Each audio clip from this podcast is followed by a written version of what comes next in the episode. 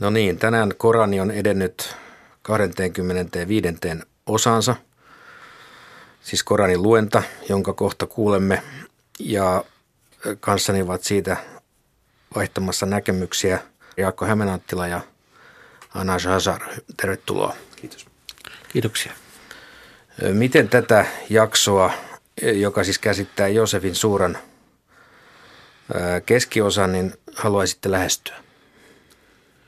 No tähän jatkaa sitä, sitä edellisessä jaksossa kuultua Josefin tarinaa, että tässä pohjimmiltaan on aika paljon samoja teemoja, mutta kun jos ajatellaan nyt tätä jälkipuolikasta, joka tähän tulee, niin yksi kohta, mikä mua, mua on aina kiinnostunut, siinä on tuo jae 67, jossa Jaakob, joka itsekin on profeetta, siis hyvin tärkeä henkilö, niin hän antaa, antaa näille pojilleen, jotka ovat palaamassa – palaamassa sinne Egyptiin antaa ohjeen, että he eivät saa mennä y- y- samasta portista sisään, vaan eri porteista.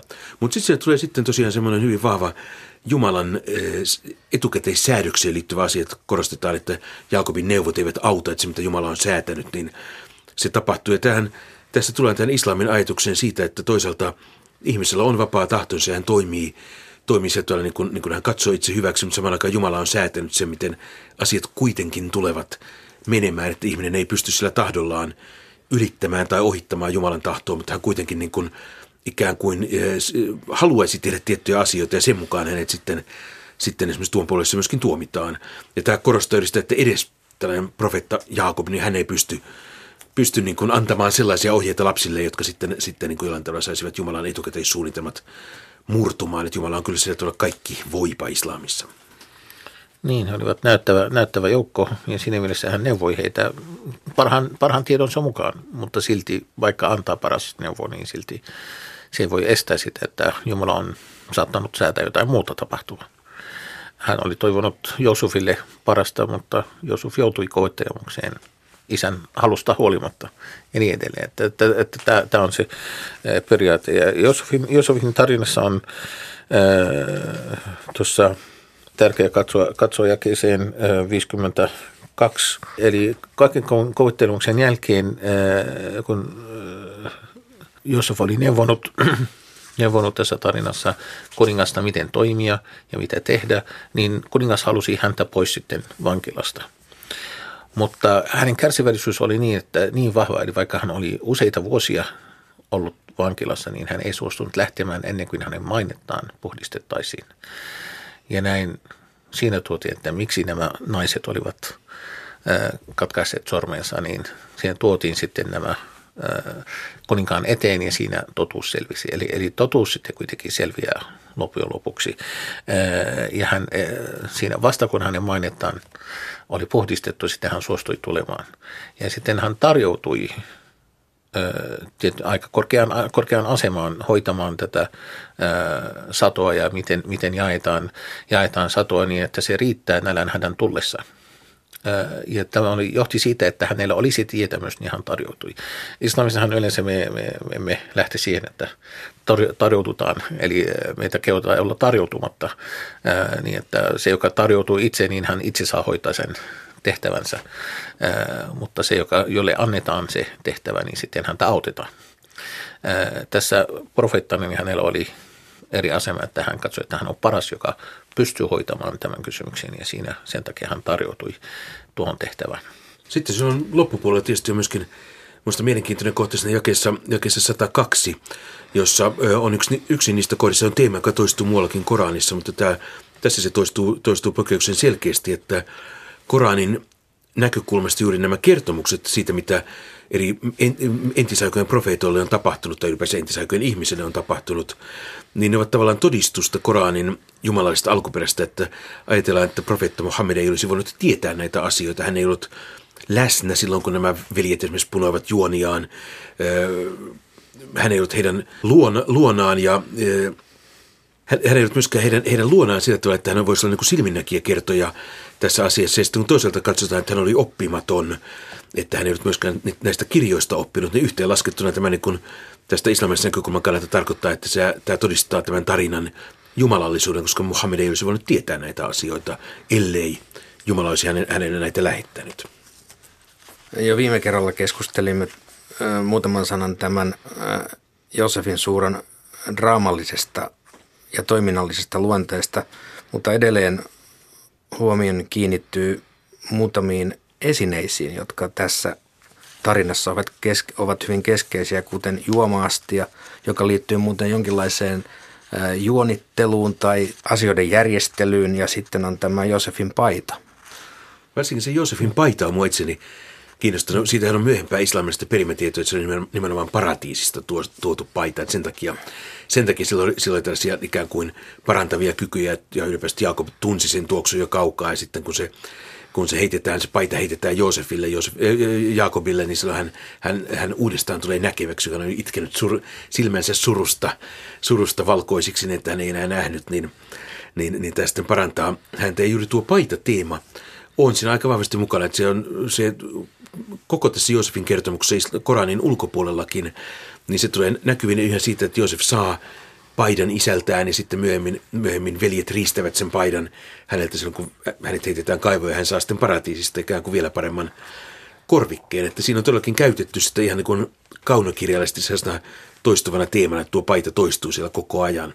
Juomaasti ja myöskin, myöskin tosiaan, koska se on se, millä perusteella sitten saadaan niin kuin, Joosef pystyy niin kuin pidättämään nuorimman veljensä siellä luonaan luonaan pakottaakseen sitten nämä toiset veljet tulemaan vielä toisenkin kerran sinne setvimään asioita, että siinä rakennetaan juonta hyvin se tuolla sanotaan niin kuin kirjallisuuden kaltaisesti. Sitä halusit kuulla vai siitä toisesta, että taka, takarevittu paita? Kerro, kerro niin, tämä. Niin, niin, niin, niin toi, kun, kun tuo nainen Suleha yritti vietellä häntä, niin hän lähti karkuun niin hän veti häntä takapäin. Niin hän, hän repi Josefin paita ta, taka, takapuolelta. Mm. Niin, niin siinä mielessä sitten, ja kun avattiin ovi, niin heti siinä oli äh, naisen mies äh, siinä, siinä ovella niin heti alkoi nainen puolustautumaan, että, että tuo halusi vietellä minua. Niin äh, Josuf puolustautui, että se toisinpäin. Niin äh, mies sitten kysyi että neuvoa veljiltään, niin sitten sai vastauksen, että äh, tässä kysymyksessä katsokaa paita, että mistä se on revitty. Jos nainen on puolustautumassa hyökkäystä vastaan, niin se olisi revitty edestä jos on toisinpäin, niin sitten hän on se, Josef puhuu totta. Niin, ja niin hän oli, että Josef oli se, joka puhui totta. Niin, takarevitty paita toimii todistuskappaleena. Kyllä. Aivan. Ja tässä jaksossa itse asiassa Josefin tarinan jälkeen siirrymme seuraavaan suuraan, joka on, on Jyrinän suura. Mitä haluaisitte johdannoksi todeta siitä? Siinä, siinä osassa, osassa, mikä tähän jaksoon kuuluu, niin siinä tuo, se, sen loppupuolen tuo jäi 17, jossa puhutaan Jumalasta, joka lähettää taivaasta sateen. Niin se on, se on teema, joka toistuu Koranissa hyvin usein. Eli sateella on sekä tuo ennen kaikkea elämää antava voima, että kun ajatellaan Arabien neimimaata vaikkapa, niin silloin kun siellä sataa, niin kasvu, kasvusta tulee aika niin kuin ihmeellisesti näkyviin, että maasta, joka näyttää niin kuin ainakin turistin silmissä näyttää totaalisen kuolelta, niin siinä tulee sitten yhden sadepäivän jälkeen sellainen hillitön vihreys seuraavana päivänä, päivänä, päivänä kun suorastaan purskahtaa sieltä esiin. Mutta että vedellä on myöskin tämä toinen ominaisuus, että kun autiomaissa sataa, niin näin kuivuneisiin joenuomiin, vaadeihin, niin kerätyy vettä, ja kun sitä vettä, vettä kerätyy paljon, niin tulee tuhotulva, joka sitten niin pyyhkii kaiken tieltään, ja niin paradoksaalista kuin se on, niin Arabin niemimalla edelleen usein hukutaan. Koska se tietysti tuntuu oudolta, että kuinka siellä hukutaan, mutta sitten kun siellä jossain kauempana on satanut ja vesimassat rupeaa tulemaan vaadia pitkin, niin siinä ei ole vaan pakoon ehditä, että se joka, vuosi tapahtuu edelleen tällaisia kuolemantapauksia.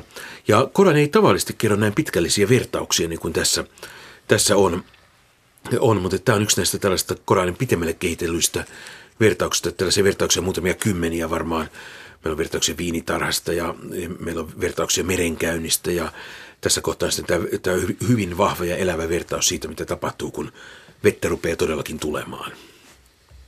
Mainitaan tästä, tästä suorasta, että se on, sehän on medinalainen suora, niin äh, vaikka se näyttää vähän äh, tyyliltään kuin kuin mekkalaisilta suurelta. Se sisältää paljon asiaa, mikä liittyy, liittyy uskon, uh, uskon ytimeen, uskon ykseut, eli ykseyden kysymyksiin, uh, profettuuden uh, kysymyksiin, tuomiopäivän kysymyksiin ja vastauksia sitten epäuskoisten epäilyihin. Ja niin, hän alkaa tämä, mitä professori mainitsi tuosta ukkosesta ja veden tulosta, niin on, on niistä esimerkkeistä, mitä Korani antaa, antaa sitten Jumalan voimasta, Jumalan olemassaolosta ja että hän on, hän on yksi, joka pystyy järjestämään näitä, näitä asioita. Tässähän mainitaan myös, että on enkeleitä. Tässähän mainitaan, että on enkelit, jotka suojelevat ihmisiä Jumalan käskystä – ja, ja nämä suojelu, suojeluenkelit niin mainitaan selvästi, selvästi tässä, tässä kohti. Sitten on esimerkkejä sitten, mikä on oikeasta ja väärästä. Antaa, että kun se, joka palvoo Jumala ja se, joka ei palvo Jumala, niin annettiin esimerkkejä niistä tästä tulvasta ja tulvan päällä olevasta tota, vahdosta.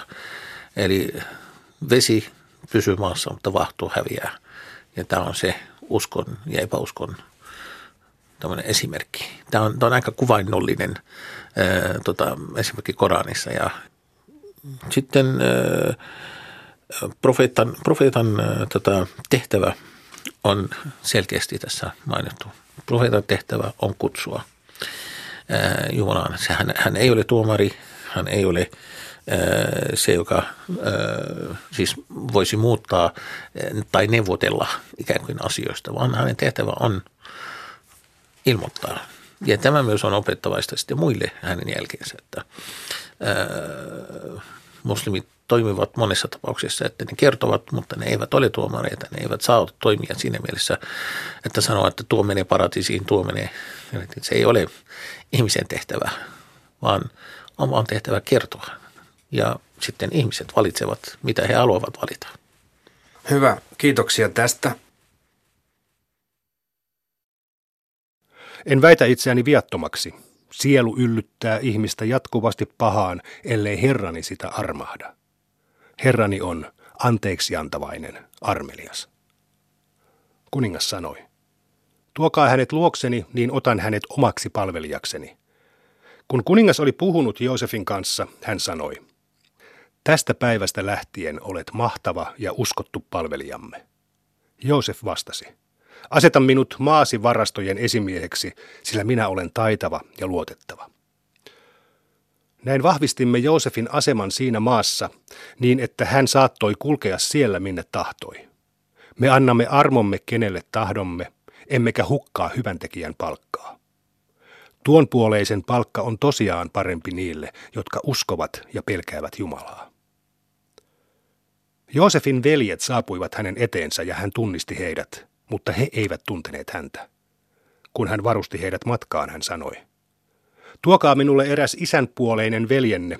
Näettehän te, että annan täyden mitan ja olen hyvä isäntä. Ellette tuo häntä, ette enää saa mitata lisää, ettekä lähestyä minua. Veljet vastasivat. Me viettelemme hänet isältään, teimme sen tosiaan. Joosef sanoi palvelijoilleen. Pankaa heidän kauppatavaransa takaisin heidän säkkeihinsä, jotta he tunnistaisivat ne tullessaan perheensä luo ja palaisivat tänne. Palattuaan isänsä luokse he sanoivat, Isä, meitä on kielletty mittaamasta lisää. Lähetä veljemme meidän mukaamme, jotta voisimme mitata lisää. Kyllä me pidämme hänestä huolta. Jakob sanoi, voisinko luottaa teihin sen enempää kuin silloin, kun uskoin teille hänen veljensä? Mutta Jumala on paras huolenpitäjä ja armeliain armahtaja. Kun he sitten purkivat säkkinsä, he löysivät kauppatavaransa, jotka oli palautettu heille ja sanoivat, voimmeko enempää toivoa? Tavaramme on palautettu meille. Nyt voimme huolehtia perheestämme ja vartioida veljeämme ja saamme vielä ylimääräisen kamelikuorman. Tämä on vähäinen mitta. Jaakob sanoi, en anna häntä teidän mukaanne ennen kuin vannotte minulle Jumalan kautta tuovanne hänet takaisin, ellei se käy teille aivan mahdottomaksi. Kun he vannoivat, Jaakob sanoi, Jumala olkoon puheemme todistaja. Hän jatkoi, poikani, älkää menkö sisään kaikki yhdestä portista, vaan menkää eri porteista, vaikka eivät neuvoni auta teitä Jumalaa vastaan. Jumalan vallassa on päättää, ja häneen minä luotan. Häneen luottakoot kaikki. Kun veljet menivät sisään niin kuin heidän isänsä oli neuvonut, ei se hyödyttänyt heitä lainkaan Jumalaa vastaan. Se oli vain Jaakobin toive, jonka hän halusi täyttyvän. Hänellä oli tietoa, koska me olimme opettaneet häntä, mutta useimmat ihmiset eivät tiedä. Kun he tulivat Joosefin eteen, hän otti nuorimman veljensä syrjään ja sanoi, minä olen veljesi. Älä siis ole onneton sen tähden, mitä he tekivät. Kun hän varusti heidät matkaan, hän kätki juoma-astian nuorimman veljensä säkkiin. Sitten kuuluttaja huusi. Karavaanilaiset, te olette varkaita. He tulivat kuninkaan miesten luo ja kysyivät, mitä teiltä on kadonnut. Kuninkaan miehet sanoivat, meiltä on kadonnut kuninkaan malja. Joka palauttaa sen, saa palkkioksi kamelikuorman viljaa, minä takaan sen. Veljet sanoivat, Jumalan tähden, tiedättehän te, ettemme ole tulleet tänne tekemään pahaa, emmekä ole varkaita. Kuninkaan miehet kysyivät. Entäpä jos valehtelette, minkä rangaistuksen varas silloin ansaitsee? Veljet vastasivat. Se, jonka säkistä malja löytyy, jää vastaamaan siitä. Näin me rankaisemme pahantekijöitä. Joosef aloitti toisten veljen säkeistä ja nosti sitten maljan esiin nuorimman veljensä säkistä. Näin me punoimme juonen Joosefin puolesta, sillä hän ei olisi voinut vangita veljeään kuninkaan lain mukaan, ellei Jumala olisi niin halunnut. Me korotamme sen, jonka tahdomme, mutta jokaisen tietävän yläpuolella on paremmin tietävä. Veljet sanoivat. Hän varasti, mutta niin varasti eräs hänen veljensäkin aiemmin. Joosef painoi tämän mieleensä, mutta ei sanonut siitä mitään, vaan vastasi. Te olette pahassa pulassa, ja Jumala tietää, mistä te puhutte. Veljet pyysivät. Oi mahtimies, hänellä on vanha isä. Ota joku meistä hänen tilalleen. Meistä sinä näytät hyvän tekijältä. Joosef vastasi. Jumala varjelkoon meitä pidättämästä ketään muuta kuin sen, jolta löysimme tavaramme. Silloin hän tekisimme vääryyttä. Kun he luopuivat toivosta vaikuttaa häneen, he vetäytyivät neuvottelemaan keskenään. Vanhin veli sanoi, Ettekö muista, kuinka isämme vaatii meitä vannomaan valan Jumalan kautta ja kuinka me jo aiemmin teimme vääryyttä Joosefille? Minä en lähde tästä maasta ennen kuin isäni sen sallii tai Jumala ratkaisee asian minun edukseni. Hän on paras ratkaisija. Palatkaa te isämme luo ja sanokaa, isä, poikasi varasti, ja me todistamme vain sen, mitä tiedämme, salaamatta mitään. Kysy vaikka kaupungista, jossa olimme, tai karavaanilta, jonka mukana tulimme. Me puhumme totta. Jaakob huudahti. Ei. Te olette langenneet tekemään jotakin, mutta kärsivällisyys on paras turva. Ehkäpä Jumala tuo heidät kolme minulle takaisin. Hän on tietävä, viisas. Sitten hän kääntyi heistä pois ja sanoi, voi kuinka suren Joosefia. Hänen silmänsä saivat surusta kaihin, sillä hän oli onneton. Veljet sanoivat, kautta Jumalan, sinä et lakkaa ajattelemasta Joosefia ennen kuin olet vanhuuden heikko ja kuoleman partaalla. Jaakob vastasi, minä valitan suruani ja murhettani Jumalalle, ja olen saanut Jumalalta tietoa, jota teillä ei ole. Poikani, Menkää etsimään tietoja Joosefista ja hänen nuorimmasta veljestään, älkääkä menettäkö toivoa Jumalan armosta. Vain uskottomat menettävät toivonsa Jumalan armosta. Kun he saapuivat Joosefin luo, he sanoivat, Oi mahtimies, me ja perheemme olemme joutuneet kurjuuteen. Meillä ei ole paljon tavaraa, millä ostaa. Mittaa siis meille jalomielisesti, sillä Jumala palkitsee jalomielisyyden. Joosef kysyi, Muistatteko, mitä tietämättömyyksissänne teitte Joosefille ja hänen veljelleen? He vastasivat. Oletko sinä tosiaan Joosef? Minä olen Joosef, hän sanoi, ja tässä on veljeni. Jumala on ollut meille suopea. Joka pelkää Jumalaa ja on kärsivällinen, tietäköön, ettei Jumala hukkaa hyväntekijöiden palkkaa. He sanoivat, kautta Jumalan, Jumala on suosinut sinua meitä enemmän. Me tosiaan teimme väärin. Joosef sanoi, tänään teitä ei moitita, ja Jumalakin antaa teille anteeksi, onhan hän armeliaista armeliain. Viekää tämä paitani ja heittäkää se isäni kasvoille, niin hän saa näkönsä takaisin. Tuokaa sitten perheenne minun luokseni. Kun karavaani lähti liikkeelle, heidän isänsä sanoi, tunnen Joosefin tuoksun. Kumpa ette väittäisi minua vanhuuden höperöksi? He sanoivat, kautta Jumalan, olet jälleen vanhojen luulojesi vallassa. Kun viestintuoja saapui, hän heitti paidan Jaakobin kasvoille ja tämä sai näkönsä takaisin ja sanoi, Enkö sanonut teille, että olen saanut Jumalalta tietoa, jota teillä ei ole?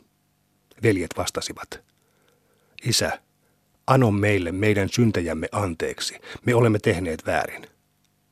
Jaakob sanoi, anon kyllä teille anteeksi herraltani, hän on anteeksi antava, armollinen. Kun he sitten saapuivat Joosefin eteen, hän otti vanhempansa luokseen ja sanoi, käykää Egyptiin turvallisin mielin, jos Jumala tahtoo. Sitten hän kutsui vanhempansa valtaistuimelle, mutta kaikki heittäytyivät kasvoilleen hänen edessään.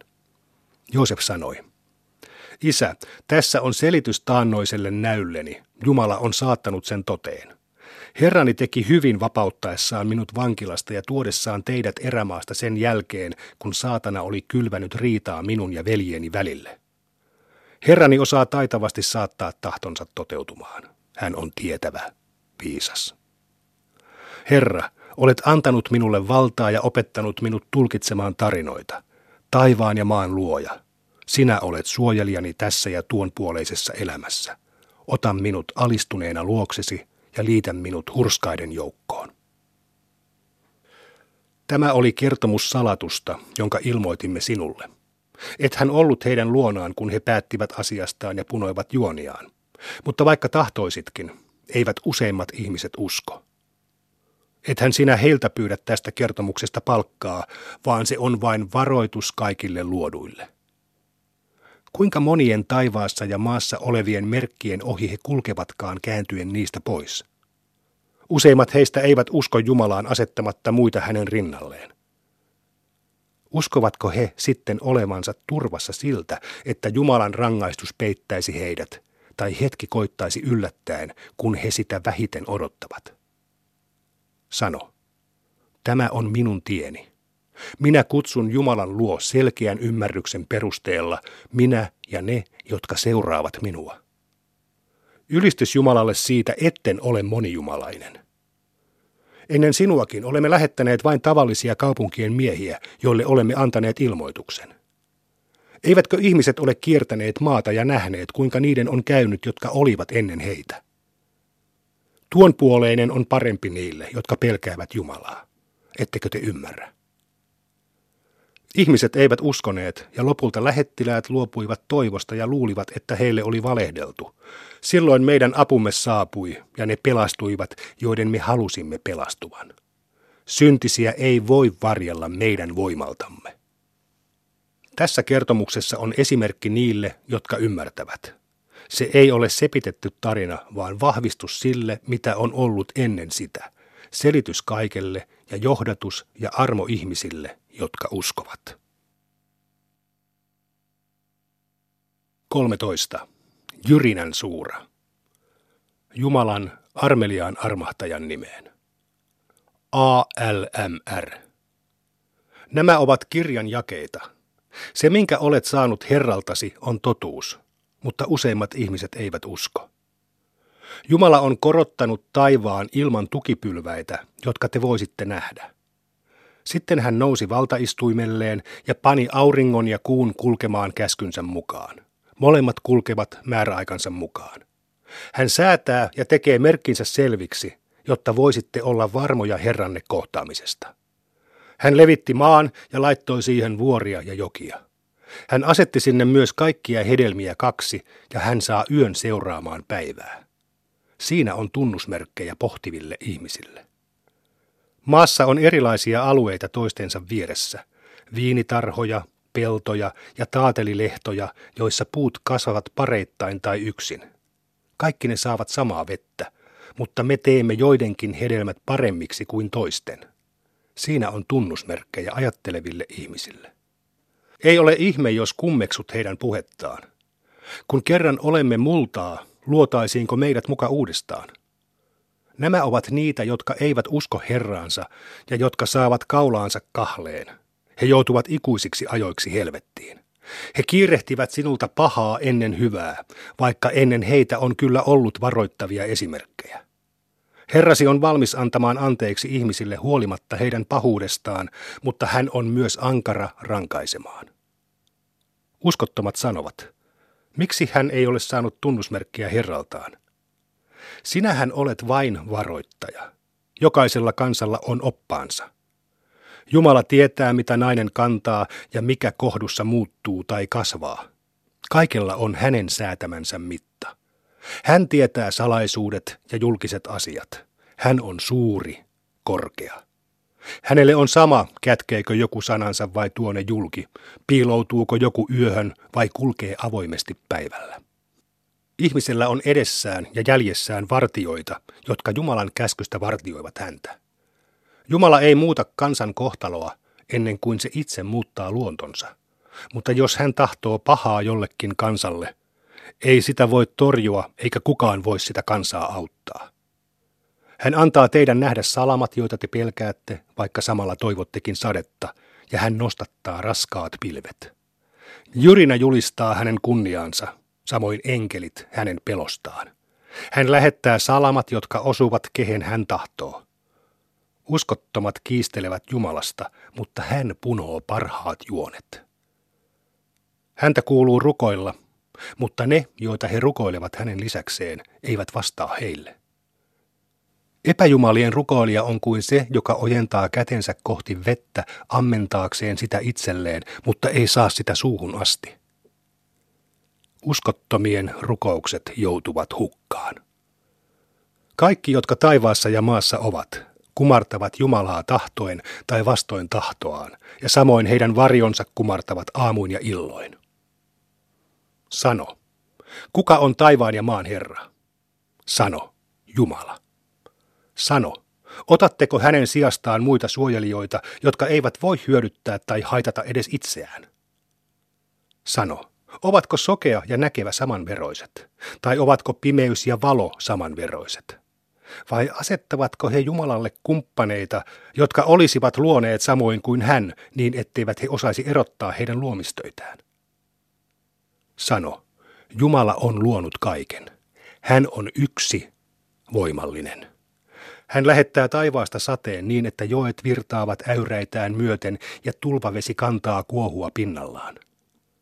Samanlaista kuohua syntyy, kun metallia hehkutetaan tulessa koruja tai tarvekaluja tehtäessä. Näin Jumala esittää vertauksen todesta ja valheesta. Kuohu menee hukkaan, mutta se, mikä hyödyttää ihmisiä, jää jäljelle maahan. Näin Jumala esittää vertauksia. Niille, jotka kuulevat Herraansa, kuuluu ylin palkkio. Mutta vaikka niille, jotka eivät kuuntele häntä, olisi kaikki, mitä maailmassa on, ja vielä saman verran lisää, he olisivat valmiit lunastamaan itsensä sillä vapaaksi. Heidän tilintekonsa on vaikea, ja he saavat sijansa helvetistä. Se on paha lepopaikka.